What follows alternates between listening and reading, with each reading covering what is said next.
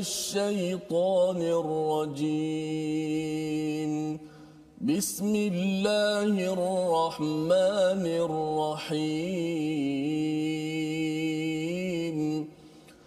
الحمد لله رب العالمين.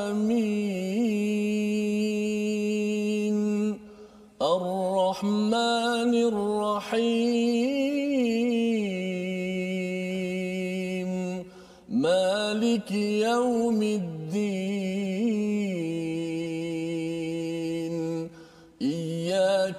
نعبد وإياك نستعين. اهدنا الصراط المستقيم. صراط الذين أنعمت عليهم غير المغضوب عليهم ولا الضالين.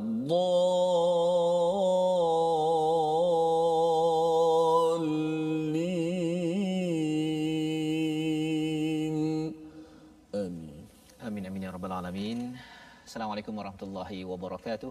Alhamdulillah wassalatu wassalamu ala Rasulillah wa ala alihi wa man wala syada la ilaha illallah syada anna Muhammadan abduhu wa rasuluh. Allahumma salli ala sayidina Muhammad wa ala alihi wa sahbihi ajma'in. Amma ba'du. Apa khabar tuan-tuan dan puan dimati Allah sekalian? Alhamdulillah kita bertemu lagi dalam My Quran Time baca faham amal pada hari ini. Insya-Allah kita akan mendalami kepada halaman yang ke-60 pada surah Ali Imran, surah yang ketiga di dalam Al-Quran yang menceritakan tentang keluarga Imran. Keluarga Imran yang mempunyai prinsip kebenaran al-haq di dalam kehidupannya sebagai contoh teladan kepada kita yang berdoa yang sentiasa membaca ihdinas siratal mustaqim tunjukkanlah kami jalan yang jalan yang lurus.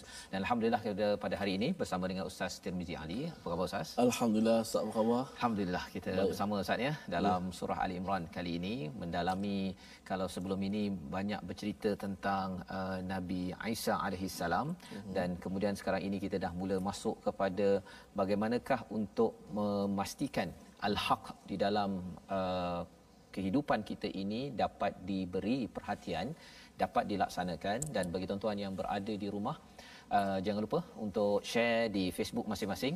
Surah Ali Imran ini adalah surah yang memberi penekanan kepada kita bagaimana prinsip kehidupan istilahnya dalam al-Quran adalah al-haq. Bagaimana kebenaran itu dapat kita pegang sebaik mungkin tidak mudah goyah. Walaupun sebenarnya dari masa ke semasa ada banyak cabaran ustaznya hmm, dan dalam surah ini ada analisis kepada tentera Uhud di mana uh, apabila bercerita tentang Uhud uh, awalnya berpegang pada prinsip tapi di tengah-tengah itu dia lari sedikit ya di kalangan sahabat. Maka Allah mengajar memberi pelajaran untuk kita dalam surah ini. Dan itu sebabnya uh, pada halaman ke-60 ini ada banyak peristiwa ataupun ada banyak pelajaran. Jom kita lihat kepada kepada sinopsis bagi halaman ini. Bermula pada ayat yang ke-78 ya kita akan melihat antara bentuk pembohongan ya kaum Yahudi yang uh, disampaikan ya uh, berkaitan dengan dengan uh, pelbagai cara untuk menyesatkan ataupun untuk menyelewengkan kefahaman ya di kalangan Bani Israel. Dan pada ayat 79 hingga 80, pembohongan yang direka oleh ahli kitab terhadap para nabi. Dan pada ayat 81 hingga 83 perjanjian dan kesepakatan para nabi untuk saling membenarkan antara satu sama lain dan perintah untuk beriman sekaligus meletakkan keimanan kita bukan hanya kepada Nabi Muhammad sallallahu alaihi wasallam kita membenarkan beriman kepada Nabi Isa kepada Nabi Daud kepada Nabi Musa Nabi Ibrahim dan seawal Nabi Nabi Adam alaihi salam. Jadi insyaallah kita sama-sama uh, memulakan sesi kita pada hari ini dengan membaca ayat 78 hingga ayat 80 ya di mana kita akan lihat bagaimanakah uh, cabaran pembohongan ini dalam uh, ahli kitab di kalangan Bani Israel dan kita akan ambil pelajaran untuk kita yang beragama Islam insya-Allah. Jom kita sama-sama dengan Ustaz Tirmizi. Baik, Alhamdulillah, terima kasih kepada Ustaz Fazrul, penonton-penonton, sahabat-sahabat Al-Quran. Alhamdulillah, semoga sentiasa berada dalam rahmat kasih sayang daripada Allah Subhanahu Wa Taala dan kita syukur banyak-banyak kepada Allah. Allah Taala pilih kita pada waktu dan saat ketika ini untuk bersama-sama kita ingin berusaha untuk membangunkan kerohanian kita eh, melalui pembacaan dan kajian tadabbur kita eh, terhadap mesej ataupun ayat-ayat Allah Subhanahu Wa Taala untuk menambahkan lagi keimanan kita. Bila iman kita bertambah, keyakinan kita juga kuat yang setelah sedia ada dalam diri kita. Bahkan ia akan menumbuhkan lagi cinta kita kepada Allah Subhanahu Wa Taala. Bila cinta dah tumbuh kepada Allah Subhanahu Wa Taala, maka setiap perintah Allah Taala itu jadi mudah untuk kita buat Ustaz. Ya. Dan setiap larangan tidak sukar atau setiap larangan itu mudah untuk kita jauhkan daripada perbuatan kita. Ha, kerana apabila ada rasa cinta kita kepada Allah Subhanahu Wa Taala, maka tidak ada lagi keberatan dalam untuk kita nak beramal.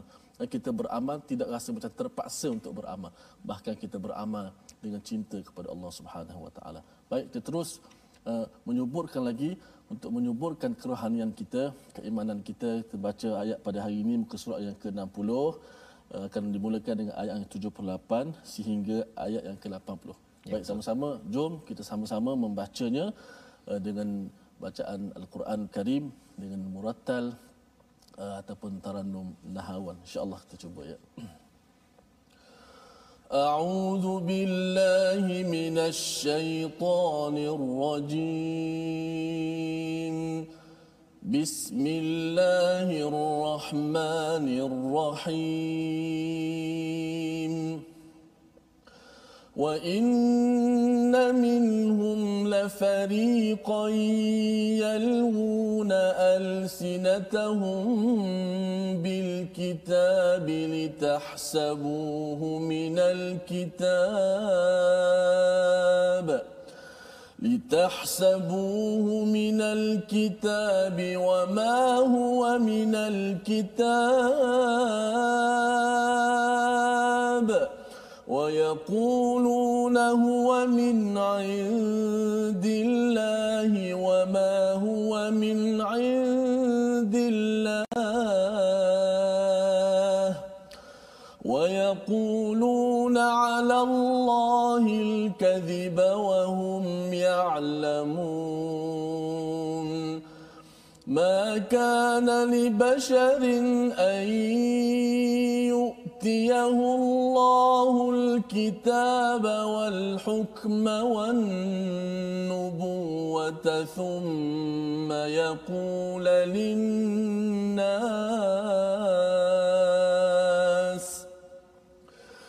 ثم يقول للناس كونوا عبادا لي من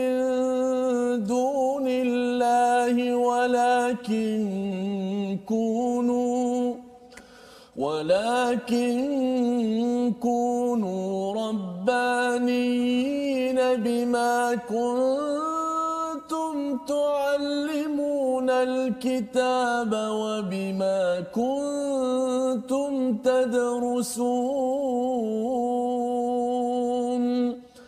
ولا يأمركم أن تتخذوا الملائكة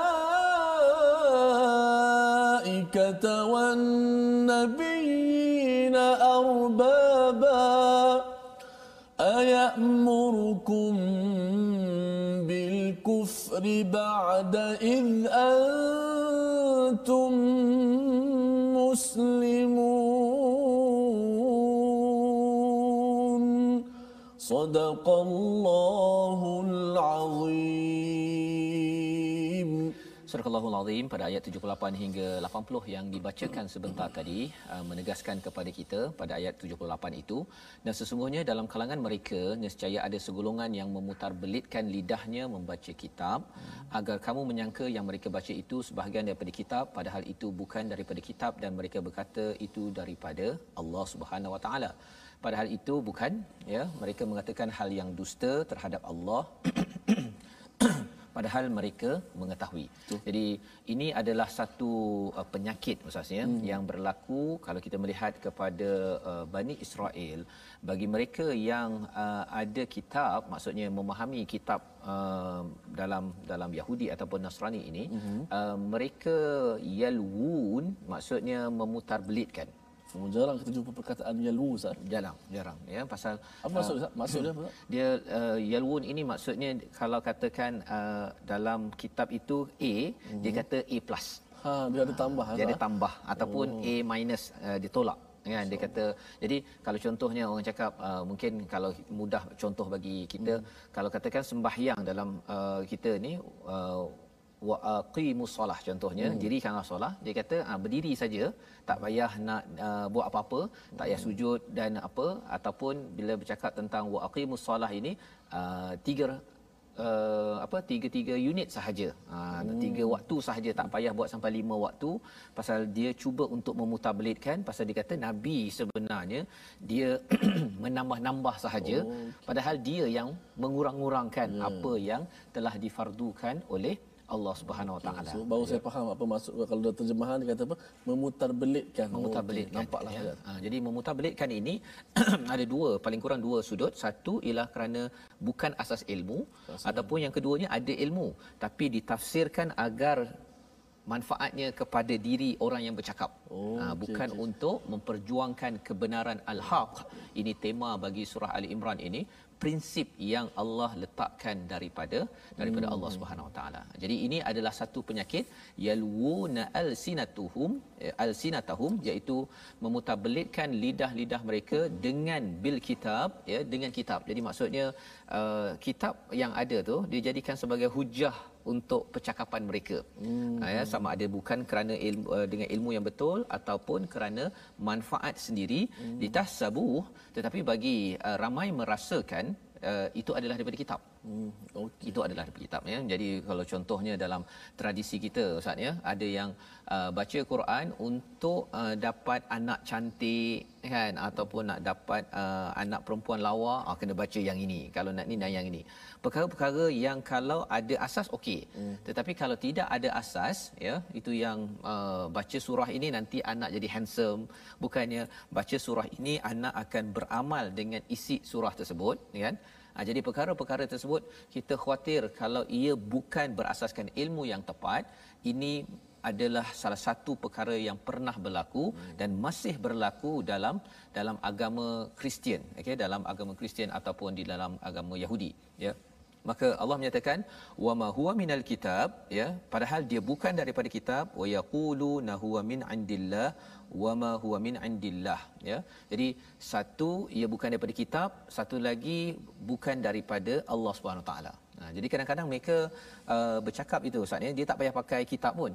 Dia cakap dia bahawa uh, Allah uh, Tuhan menginginkan kita buat sekian sekian sekian sekian ya tanpa dalil daripada kitab dan dia letakkan perkataan itu kepada Allah Subhanahu Wa Taala. Jadi Allah mengingatkan apa? wa yaquluna 'ala Allahi al-kadhiba wa hum ya'lamun ya bahawa apa yang mereka katakan itu kepada Allah itu adalah satu penipuan wa hum ya'lamun ya dan mereka itu adalah orang yang mengetahui bahawa mereka ber, berdusta. Maknanya Jadi dia berdusta dalam keadaan dia mengetahui, mengetahui perbuatan tersebut mengetahui. salah. Hmm. Masya-Allah. Jadi ini ini penyakit yang uh, berlaku yang Allah ingatkan kepada orang yang biasanya dekat dengan kitab. Hmm. Ya kalau katakan saya banyak tadabbur ini ustaz ya, dah hmm. tahu dah perkara tu sebenarnya betul ke tak betul, tetapi uh, masih lagi uh, guna untuk untuk kepentingan diri ataupun di uh, apa istilahnya bias Uh, bias tu maksudnya dia uh, highlightkan yang A, uh, kurangkan yang B, jadi akhirnya dia tersembunyi. Ya, istilahnya uh, katama ataupun wataktumun menyembunyikan sebahagian daripada sebahagian mesej yang yang lain. Ya, contoh kalau kita bincang surah Al-Baqarah sebelum ni Ustaz, Aha. bercakap tentang riba contohnya. Ha, uh, pasal riba ni orang tak suka kan. Ataupun kalau bincang pasal apa? Pasal uh, hutang ke ataupun bincang pasal apa? Contohnya uh, arak ke bagi setengah orang kata tak payahlah bincang bahasa Arab tu ataupun haram Arab tak payahlah bincang kan. Uh, senyap ya. Nampak macam keras. Je. Keras. Tapi memang keras kan? pun. Memang keras. Pasal Allah jaga bukan sekadar nak jaga puan uh, Aminah hmm. ya. Allah nakkan keamanan bagi keluarga uh, puan Sugu ataupun puan Ah Chong. Segala-gala manusia Allah nak jaga. Ha, jadi yang itu kita tidak boleh sembunyikan jika tidak ini adalah perkara yang pernah berlaku pada golongan uh, ahli kitab pada Bani Bani Israel ataupun kumpulan Nasara. Maka Allah mengingatkan pada ayat 79 ya kalau dalam tafsir Ibnu Kathir di Amazing Quran ini uh, diriwayatkan oleh Ibnu Abbas ya ketika rahib Yahudi dan Nasrani dua-dua dari Najran berkumpul di hadapan Rasul sallallahu alaihi wasallam di Madinah Ustaz. Ya Rasulullah ni amat baik ketika mereka ini datang kepada Nabi, Nabi bagi duduk dekat Masjid Nabawi. Uh, apa duduk uh, menginap. Dan kemudian besoknya itu mereka uh, berdebat dengan Nabi sallallahu alaihi wasallam ya. Jadi apakah ya salah seorang bertanya apakah kamu ingin kami semua menyembahmu sebagaimana orang-orang Nasrani menyembah Isa ibnu Maryam? Ha, salah seorang bertanya ya. Salah seorang lagi daripada Nasrani dari Najran yang dipanggil Ar-Rais berkata apakah ini keinginanmu wahai Muhammad? Ya pasal apa? Pasal Nabi Muhammad mengajak mereka untuk masuk Islam satu satu mesej yang ada dekat sini Ustaz sebenarnya ialah dialog untuk mengajak orang kepada Islam ini penting. Ya. Ha, dan dalam masyarakat kita di di di Malaysia ini pun kita uh, cuba usahakan ruang untuk untuk bercakap perkara ini. Khuatir apa? Khuatir bila sampai di akhirat nanti bila kita dah sampai di depan Allah ada uh, Allah bertanya dan juga orang-orang ini yang uh, bukan Islam bertanya kepada kita mengapa kamu tidak ajak kami dahulu kepada kepada Islam? Ya uh, jadi topik ini mungkin topik yang uh, biasanya popular kalau bercakap tentang meng, uh, apa mengajak orang kepada Islam ni di negara-negara barat. Tapi sebenarnya di Malaysia ini juga ikutkan kepada uh, riwayat tafsir Ibnu Kathir daripada Ibnu Abbas ini. Nabi mengajak ya nabi mengajak maka bila ada bertanya adakah nak menyembah kepadamu wahai Muhammad ataupun adakah ini sahaja tujuan kamu? Maka Allah nyatakan pada ayat 79 makana libasharin ha, ini peringatan yang amat penting amat keras sebenarnya kepada siapa isi ayat ini adalah kepada Nabi sallallahu alaihi wasallam ya. Tidak patut seorang manusia yang diberikan kitab yang diberikan hikmah dan juga kenabian kemudian dia bercakap kepada manusia jadi beribadahlah kepadaku ya selain daripada Allah Subhanahu taala. Apa maksud di sini? Uh, di sini bercerita tentang uh, individu yang amat popular Ustaz individu dalam dunia yang amat popular ialah apabila dia dapat kitab, dia dapat uh, hikmah dan dia dapat kenabian. Itu paling popular lah kalau zaman sekarang Ustaz. Kalau Nabi hidup zaman sekarang, mungkin fanpage dia ataupun Instagram dia berbilion. Nah, paling popular pasal apa? Pasal uh, elemen spiritual ataupun akidah ini dia menyebabkan ramai yang mencari dan ramai yang akan uh, mengenali tokoh tersebut ya. Tetapi apakah cabaran apabila sudah ada tiga perkara ini? Ini paling tinggi sekali lah. Kalau uh, bawah sedikit mungkin kalau katakan saya bertadabbur ustaz ya. Orang kenal ya. Allah ingatkan jangan uh, thumma yaqulu lin nasi kunu ibadalli ya Allah mengingatkan jangan cakap bahawa uh, beribadahlah kepadaku ya pasal apa? Pasal bila banyak uh, bercakap tentang perkara ini ustaz ya. Bila jadi banyak fan fan kita uh, uh, pengikut kita ke ada orang yang kagum kepada uh, apa yang kita bawa uh, hati kita akan berkocak. Ha, dia akan terganggu hati bagi tuan-tuan kalau ustaz-ustaz yang ada ataupun selebriti kan? Dia akan rasakan bahawa oh saya boleh buat apa sahaja kepada peminat saya maka Allah mengingatkan ini bukan ingatan kepada uh, orang yang biasa-biasa. Allah ingatkan pada nabi. Nabi pun diingatkan uh, jangan menyatakan kunu ibadalli min dunillah ya. Walakin kunu rabbaniyin. Jadilah orang yang menghambakan diri kepada siapa? Bukan kepada saya bukan kepada tokoh-tokoh manusia tetapi jadilah hamba kepada Allah Subhanahu Wa Taala. Rabbani istilahnya dan apakah petanda ya ustaz-ustaz penceramah ya tokoh-tokoh uh, motivasi uh, apa uh, yang yang facilitator yang popular di kalangan manusia ya? Kalau nak memastikan kita ini membawa manusia kepada rabbani Allah memberikan dua teknik ya? Dua-dua ini perkara yang perlu kita beri uh, perhatian. Iaitu yang pertama bima kuntum tuallimunal kitab iaitu kamu sentiasa mengajarkan kitab wa bima kuntum tadrusun. Dan kamu juga sentiasa mempelajari al-Quran. Ya secara teratur secara silibus.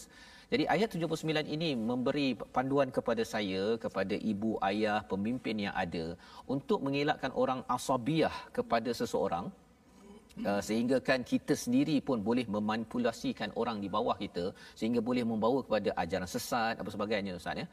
Syaratnya ialah dua perkara iaitu mesti pastikan kalau kita bercakap kita letakkan mengajar al-Quran. Maksudnya dipasakkan kepada al-Quran Ha, maksudnya kalau saya cakap apa-apa pun sebenarnya ini bukan perkataan saya. Dapat kata-kata hikmah ke kata pujangga ke apa sebagainya ini bukan panduan daripada saya. Ini saya ambil daripada mana? Daripada al-Quran. Jadi kita tak beri kredit tidak memberi dia punya pujian itu kepada kita. Kita kata ini daripada daripada Allah. Wa bima kuntum tadrusun dan kamu sendiri saya sendiri kena sentiasa terus mempelajari al-Quran sehingga kan tidaklah saya rasa dibagus bila rasa macam alamak saya banyak lagi kena belajar dengan ustaz Tirmizi. Ya kalau ustaz kita kita jemput tokoh ustaz ya. Tokoh-tokoh kita yang ada ilmu masya-Allah tabarakallah kan jadi kita pun rasa ya Allah saya nak belajar lagi. Maka insya-Allah kalau kita kekal di atas tuallimunal kitab wa bima kuntum tadrusun kita tidak mudah untuk hati kita ini digoyangkan ya jadi ini adalah daripada ayat 79 Allah mengingatkan nabi dan mengingatkan kepada kepada kita. Dan seterusnya Allah menyatakan tidak mungkin nabi itu buat apa? Tidak mungkin nabi menyuruh kamu untuk mengambil malaikat dan nabi sebagai tuhan. Ya, Allah mengingatkan lagi. Jadi di sini nak ceritakan bahawa uh, nabi tidak mungkin suruh orang menyembah malaikat. Nabi tidak uh, tidak tidak akan menyuruh orang menyembah kepada nabi ayat murukum bil kufri ba'da id antum muslimun ataupun menyuruh kepada kufur selepas menyerah diri Islam kepada Allah Subhanahu Wa Taala. Perkataan yang penting di situ adalah muslimun Ustaz ya. Dalam surah Ali Imran ini banyak kali perkataan muslimun. Pasal muslimun ini maksudnya bukan sekadar IC uh, Islam tetapi sebenarnya uh, memang orang Kristian orang Yahudi nak masuk Islam ni satu satu perkara yang mencabar. Tapi bagi kita yang sudah beragama Islam maksud muslimun ini adalah menyerah diri ikut kepada kepada apa sahaja yang Allah tentukan di dalam di dalam kitab. Dan ini adalah satu perkara yang perlu kita sedar setiap hari kadang-kadang ada orang tegur kita ustaz ya. Kita orang teguran itu sebenarnya ada asas di dalam al-Quran. Tapi kadang-kadang hati itu rasa eh mengapa pula dia tegur saya? Kan? Ha, jadi yang itu kita kena sedar. Kalau kita Islam kita asalkan mesejnya daripada Allah saya bersedia. Itu sebabnya nak minta ustaz baca sekali lagi ayat 80 ini agar kita sama-sama bersedia menyerah diri kepada kebenaran. Sila ustaz.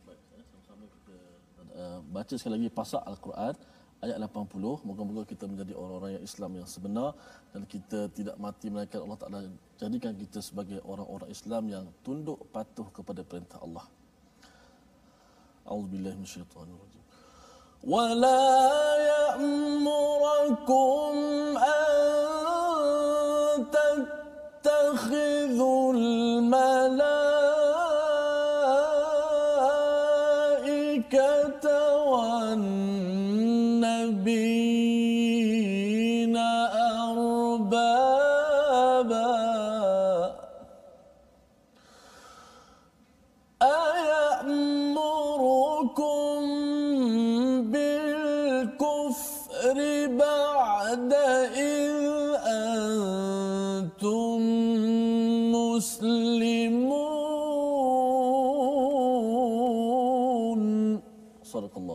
Surah azim. Allah mengingatkan pada ayat 80 ini bahawa nabi tidak menyuruh menyembah kepada para malaikat dan kepada para nabi itu sendiri walaupun malaikat dan nabi ini amat-amat mulia di sisi Allah pun. Nabi tidak suruh untuk beribadah kepada mereka. Apatah lagi kalau katakan manusia biasa kalau kita dapat kebaikan daripada manusia tersebut kita kena berjaga-jaga kita kena bagi kredit pujian itu kepada kepada Allah. Jangan mendewa-dewakan orang tersebut kerana itu yang membawa kepada ajaran-ajaran sesat dan salah satunya ad-dallin um, orang-orang Nasrani. Membawa kita kepada perkataan yang kita nak belajar pada hari ini. Mari sama-sama kita saksikan iaitu perkataan hasiba yang bermaksud mengira muhasabah dan dalam masa yang sama menyangka yang berulang sebanyak 109 di dalam al-Quran. Ini yang kita lihat pada ayat yang ke 78 sebentar tadi. Apabila ahli kitab ataupun orang-orang yang pakar pada kitab apabila dia memutar belitkan sesuatu jika kita tidak berjaga-jaga dalam kehidupan kita kita merasakan bahawa apa yang dibawakan oleh ustaz ataupun tokoh-tokoh agama adalah daripada Allah daripada Quran. Tetapi sebenarnya Allah memberikan solusi ini pada ayat 79 kita kena terus belajar al-Quran kita terus mengajar al-Quran. Inilah kaedah rabbani. Insyaallah dengan itu kita tidak akan mengambil rahbaniyah kita tidak akan mengambil arbaba tuhan-tuhan di kalangan manusia di kalangan makhluk kita akan selamat. Tetapi kita akan menjadi golongan rabbani.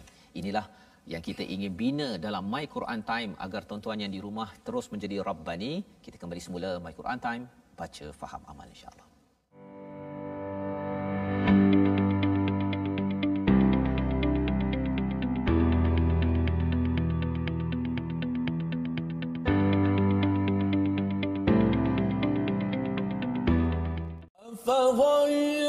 geldi.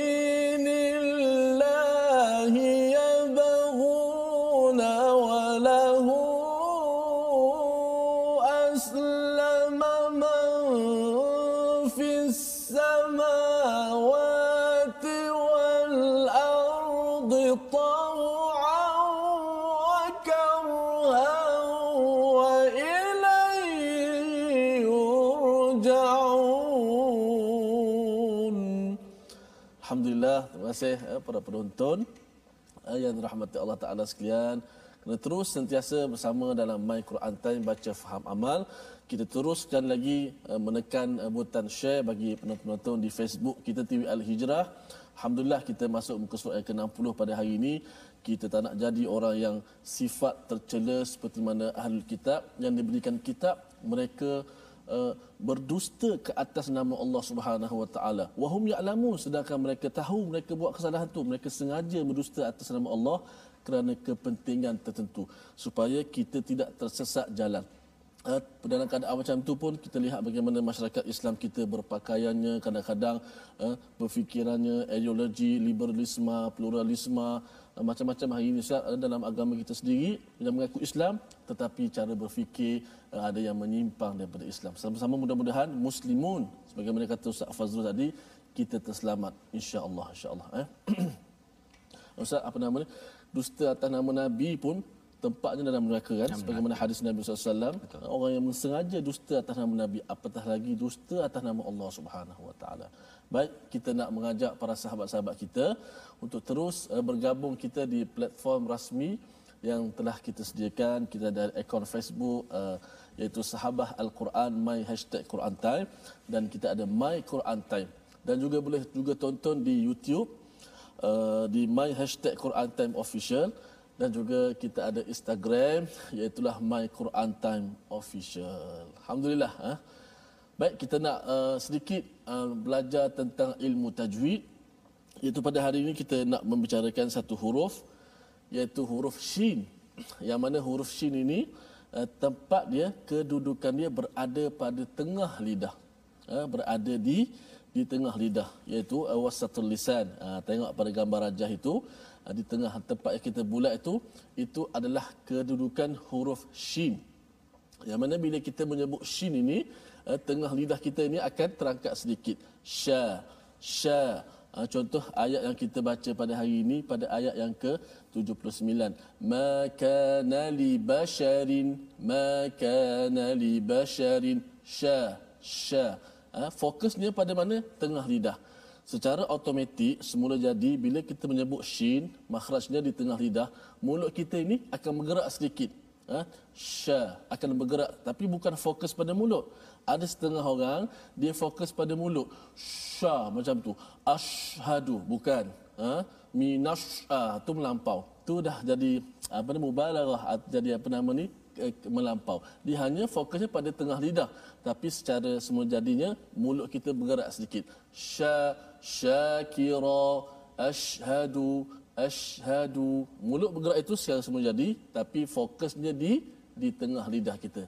Selamat mencuba dan merasai di tengah lidah. Dan bila sebut lidah ini, sebagaimana Ustaz Fazul sebut tadi lah yalwuna alsinatahum Ustaz mereka mm-hmm. memutarbelikkan lidah-lidah mereka minta Ustaz ulang baliklah silakan Ustaz ya. jadi itu perkataan lisan tadi Ustaz ya, ya. Mm. Uh, huruf shin tadi mm-hmm. ya dan uh, sebenarnya bila Allah memberi ruang untuk kita membaca al-Quran dengan lidah kita mm. dengan jelas dengan makhraj yang betul mm. sebenarnya uh, jangan silap keluar ah, kan jangan silap keluar ah. Dan kadang-kadang betul dah kat sini tetapi kat sini pula tak betul kan oh. kerana niat yang tak betul itu yang menjadi yalwuna alsinatahum ya di mana lidahnya itu digunakan untuk memutabelitkan hmm. uh, al-kitab hmm. ya untuk kepentingan diri sendiri ya jadi ini perkara yang penting bila kita baca Quran ini setiap hari tuan-tuan sekalian dalam my Quran time ini sebenarnya kita nak melatih lidah kita ini jangan bercabang ya, hmm. ya ataupun memutabelitkan apa yang ada kerana tidak mungkin ya. Apabila kita selalu membaca al-Quran dengan niat yang betul untuk memohon hidayah bukan untuk untuk kepentingan diri sendiri ataupun agenda selain daripada Allah uh, insyaallah Allah akan pimpin dalam kehidupan kita seharian. Baik. Kita ingin meneruskan pada ayat 81 hingga 83 menyambung kepada perbincangan tadi bagaimana kita nak pastikan bahawa kita kalau faham al-Quran, faham kitab jangan menyeleweng ataupun memutablitkan mm-hmm. dan kalau kita lah orang yang sedang belajar sebagaimana yang kita uh, tengok sebentar tadi mm. kekal belajar tadrusun ya dalam masa yang sama ambil peluang uh, share mengajar kepada orang lain selagi kita mengajar dan belajar insya-Allah kita tidak akan memanipulasikan orang lain dan tidak mudah dimanipulasi. Betul. Ha, ini penting. Pasal kadang-kadang kita dengar ceramah ustaz ni saya pun terlibat dalam dunia uh, training uh, mm-hmm. dunia latihan. Jadi kadang-kadang uh, uh, apa bila sesuatu point yang nak disampaikan itu uh, perkataan penceramah itu lebih uh, utama daripada pendapat ataupun uh, hidayah daripada al-Quran yang itu yang menyebabkan kadang-kadang dalam dewan training uh-huh. ada yang uh, uh-huh. boleh dimanipulasi ustaz uh-huh. ada yang sampai saya pernah uh, terlibat dalam satu training ini sampai uh, yang si peserta-peserta boleh histeria Okay. Ya, seorang trainer boleh buat sampai tahap begitu sekali. Pasal apa? Pasal orang yang datang tu dia sedang belajar. Mm-hmm. Ya, jadi bila katakan kita mainkan perasaan dia dan kita menggunakan perkataan yang tidak tepat. Ha, yang ini uh, peringatan kepada orang macam saya lah sebagai trainer jurulatih, jangan yalwuna al-sinatahum. Mm. Ya, jangan mani, apa uh, memutabelitkan perkataan itu untuk manipulasi perasaan orang dan akhirnya ada orang yang boleh apa istilahnya hypnotism boleh menyebabkan orang uh, terpukau dan uh, bayar duit seribu, dua ribu. Perkara-perkara ini boleh berlaku dan hmm. pernah berlaku Ustaz ya. Macam macam contoh Ustaz yang nak melariskan jualan. Oh, ya, mereka betul. ambil ayat Allah, oh ni nampak sesuai dengan produk saya ni. Betul. Kan nama macam lebih kurang sama je. Betul. Lalu menggunakan ayat Allah melariskan produk jualan, produk jualan. Uh, dengan konteks yang yang sangat sangat salah. Sangat tak salah. boleh Ustaz. Eh? Tidak boleh hmm. ya. Jadi itu sebabnya mengapa kena selalu tadrusun kat sini oh. istilahnya okay. pasal darasa itu maksudnya belajar secara berstruktur. Hmm. Ha, bukan sekadar dengar sekali kemudian kita rasa macam oh saya dah faham dah. Ya, hmm. Ya, bukan. Dia kena ada silibus di dalam kehidupan agar kita ini mengikuti segala perbincangan di dalam al-Quran. Dan salah satu usahanya adalah My Quran Time Ustaz. Ya, kan kita belajar satu halaman, satu halaman. Ini adalah sukatan pelajaran yang Allah tetapkan untuk untuk kita insya-Allah. Jadi kita sambung pada ayat 81 hingga 83 bersama dengan Ustaz Tarmizi. Baik, kita terus uh, baca ayat 81 83 sambungan bahagian yang uh, kedua surah Ali Imran. Moga-moga tadrusun kita terus belajar dan belajar insya-Allah. أعوذ بالله من الشيطان الرجيم. بسم الله الرحمن الرحيم. وإذ أخذ الله ميثاق النبيين لما آتيتكم كتاب وحكمة ثم جاءكم رسول مصدق لما معكم ۖ مصدق لما معكم لتؤمنن به ولتنصرنه. قال أأقررتم وأخذتم على ذلكم إصري؟ قالوا أقررنا. قال فاشهدوا وأنا معكم من الشاهدين. فمن تولى بعد ذلك فأولئك هم الفاسقون أفغير دين الله يبغون وله أسلم من في السماوات والأرض وله أسلم من في السماوات والأرض طوعا وكرها وإليه يرجعون. صدق الله العظيم. Surah Al-Fatihah Azim pada ayat 81 hingga 83 ini menyambung usahanya kefahaman kita tentang kebenaran ya. Dan ingatlah ketika Allah mengambil perjanjian daripada para nabi manakala aku memberikan kitab dan hikmah kepadamu lalu datang kepada kamu seorang rasul yang membenarkan apa yang ada pada kamu dan saya kamu akan sungguh-sungguh beriman kepadanya dan menolongnya. Allah berfirman adakah kamu setuju dan menerima perjanjian denganku atas yang demikian ini? Kami setuju. Allah berfirman jika demikian bersaksilah kamu para nabi dan aku menjadi saksi bersama bersama kamu. Jadi membaca ayat macam ni ustaz ya biasa baca terjemahan. Kadang-kadang kita eh ini apa maksudnya tu kan? Betul, okay? betul, betul. tapi kalau kita tengok konteksnya uh, apa sebenarnya yang berlaku para nabi ini uh, sebenarnya mereka ini ada perjanjian. Ya perjanjian. istilah bahasa Arabnya adalah mithaq. Hmm. mithaq ini adalah perjanjian yang dua-dua kena faham apakah Hmm. kewajipan masing-masing. Ya maksudnya perjanjian ini dengan siapa? Dengan Allah Subhanahu Wa Taala. Allah memang faham ya dan para nabi ini juga faham. Dan kalau kita beriman kepada para nabi kita kena ambil ini sebagai mithaq sebagai perjanjian yang berat ya perjanjian yang besar iaitu apa? Apabila datang nabi lama ataitukum min kitabin wa hikmah datang nabi yang diberikan kitab diberikan hikmah ini sunnahnya cara uh, mengamalkan kitab thumma ja'akum rasulun musaddiqul lima ma'akum la tu'minunna bihi wa la tansurunnah akan datang seorang rasul yang membenarkan apa yang ada selama ini. Siapakah rasul itu Nabi Muhammad sallallahu alaihi wasallam ya. Dia Nabi Muhammad ini membenarkan kepada Nabi Isa kepada Nabi Musa Nabi Ibrahim semua nabi yang ada.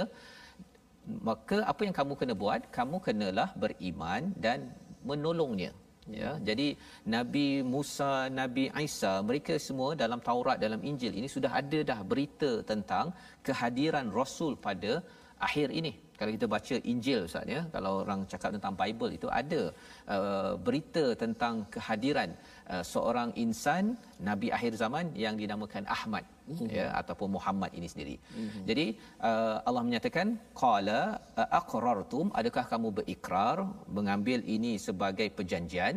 Kata mereka nabi-nabi ini aqrarna kami berikrar ya qala fashhadu wa ana ma'akum minasyahidin jadi uh, maka bersaksilah kamu para nabi dan pengikutnya dan aku bersama dengan orang-orang yang bersaksi. Jadi dalam tradisi Kristian pasal uh, surah Ali Imran ini banyak cerita tentang Nasrani ya. Dalam agama Nasara, Nasrani ini kesaksian ini amat penting Ustaz. Okey. Kesaksian ya. Kesaksian ini lebih kurang kalau kita pergi ke mahkamah itu bila ada orang bersalah ya, ada saksi kan. Jadi bila kita kata saya tidak bersalah, kita rasa oh selamat kan. Tapi bila ada saksi kata saya tengok awak buat kesilapan ini, kalau saksi terlampau banyak, kita akan rasa tidak selamat lagi. Jadi bila seseorang itu uh, menjadi saksi, sebenarnya orang yang bersaksi ini satu ialah dia tak buat kesilapan. Mm-hmm. Dan kalau dia buat kesilapan pun dia akan membaiki berteraskan kepada kebenaran yang dia saksikan. Itu kesan mm. apabila kita melakukan syahadatain dua kalimah syahadah sebenarnya kita bersaksi atas kebenaran dan yang keduanya kalau kita tersilap contohnya saya buat bukan kerana Allah tidak mengikut pada sunnah Rasulullah itu kandungan dua kalimah syahadah kita akan baiki kita akan baiki dalam kehidupan seharian maka di dalam ayat ini Allah menyatakan pada ayat 82 faman tawalla siapa yang berpaling selepas itu dah dapat dah jelas dah nabi-nabi sudah pun berikrar. Dan nabi uh, rasul ini juga rasul Nabi Muhammad sallallahu alaihi wasallam sebagai rasul terakhir pun sudah diikrarkan oleh nabi-nabi sebelum ini. Siapa yang berpaling? Allah nyatakan faulaika humul fasiqun.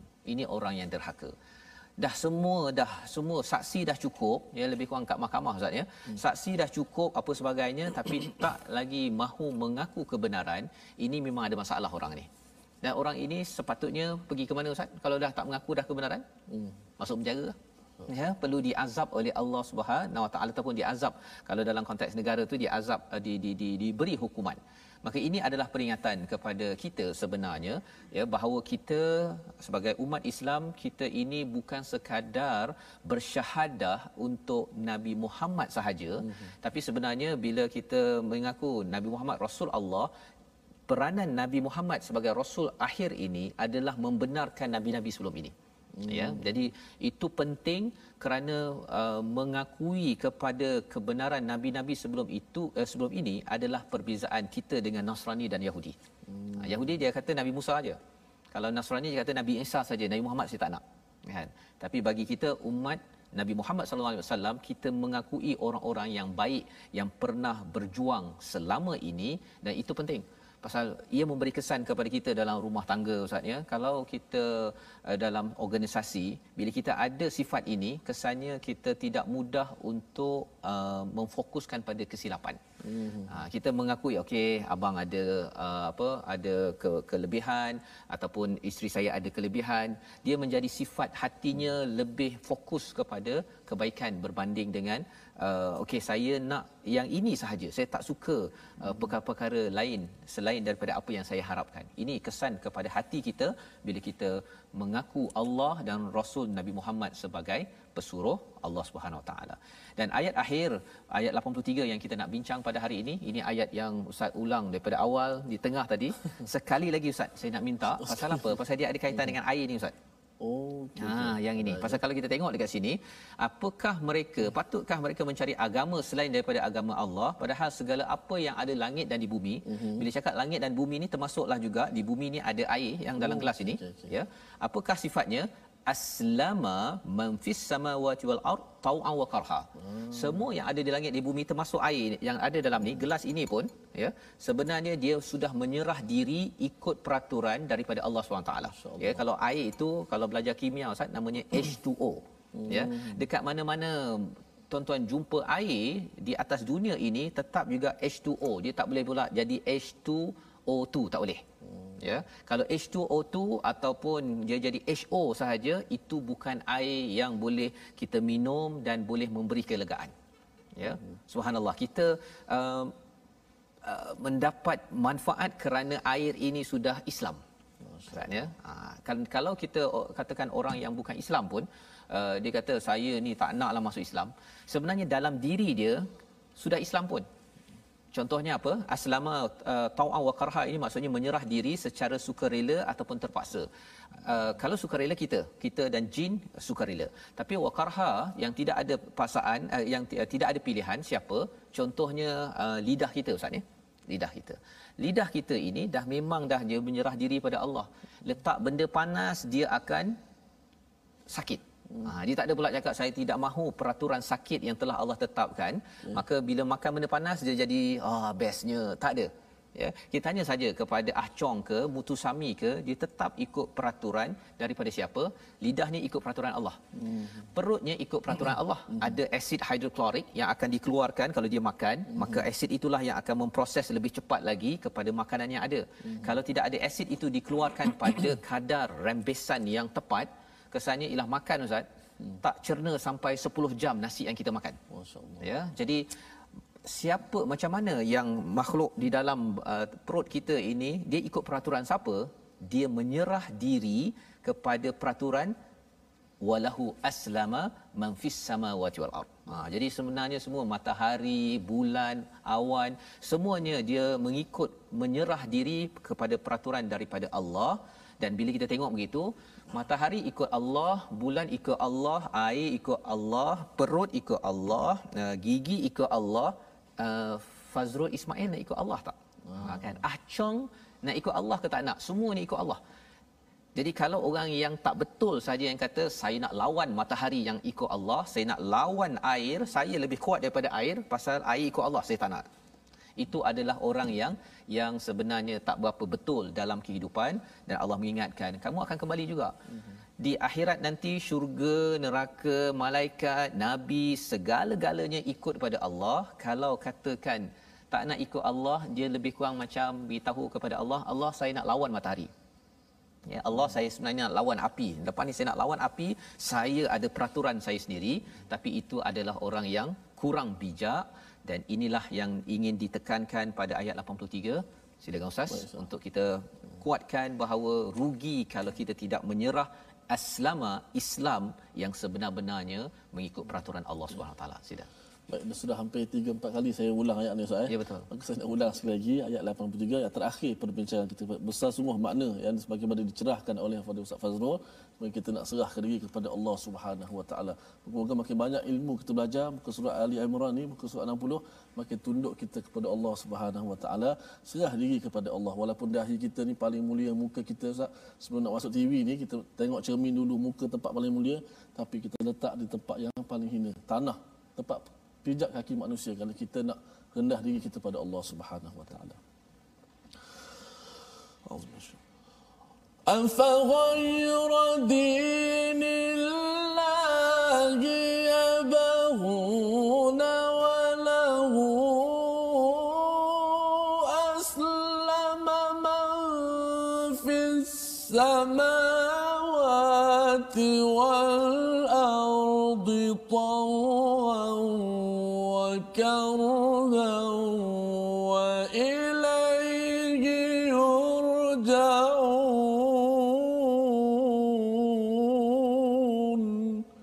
Patutkah? Patutkah mereka mencari agama lain selain agama Allah?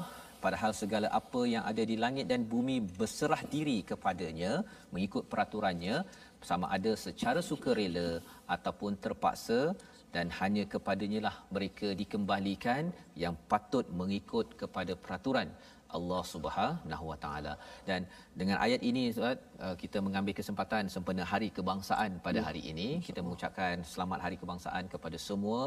Uh, kita mengambil pelajaran daripada halaman ini uh, sebagaimana sahabat Nabi bercakap ya, kami bercakap tentang merdeka ini kami dibebaskan daripada kehambaan sesama manusia ya. kepada kehambaan kepada Allah Subhanahu Wa Taala. Hmm. Itulah yang menjadikan sahabat orang-orang terdahulu hebat dan merdeka sebenar-benarnya hmm. kerana mereka tidak menghambakan diri kepada kepada sesama manusia tetapi menghambakan diri menyerah diri aslama man fis samawati wal ardi taw'an wa karha inilah cara bagaimana kita menghidupkan hari kebangsaan kita ini kita menyerah diri kepada kepada pencipta kita ya, yang Allah akan memerdekakan kita daripada azab api neraka hmm. pastinya dan kita doakan rakyat Malaysia terus committed bersama bersama Islam untuk sama-sama kita mengikut peraturan yang terbaik yang ada sehingga kan Tuhan Allah memimpin negara ini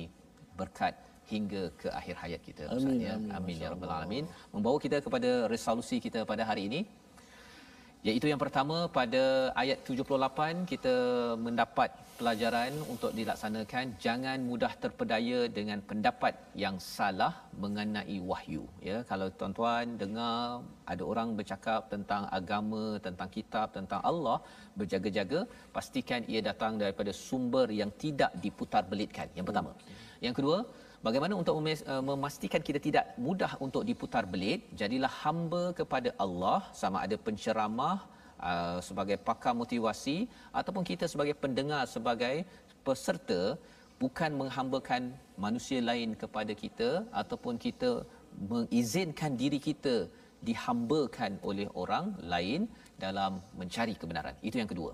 Dan yang ketiganya, jaga keislaman dan keimanan dalam diri dan keluarga kita sebagaimana ayat 83 sebentar tadi, melihat matahari, bulan, padi, uh, segala-gala apa yang ada di atas muka bumi ini sudah menyerah diri kepada Allah secara karha, kita yang ada pilihan, marilah kita pilih untuk jaga keislaman ini. Moga-moga kita kembali pada Allah dalam keadaan yang ter terbaik insya-Allah. Mari sama-sama saja kita doakan sempena hari kebangsaan ini ya. agar Allah memberkati negara ini. A'udzu billahi minasyaitonir rajim. Bismillahirrahmanirrahim. Alhamdulillahi rabbil alamin.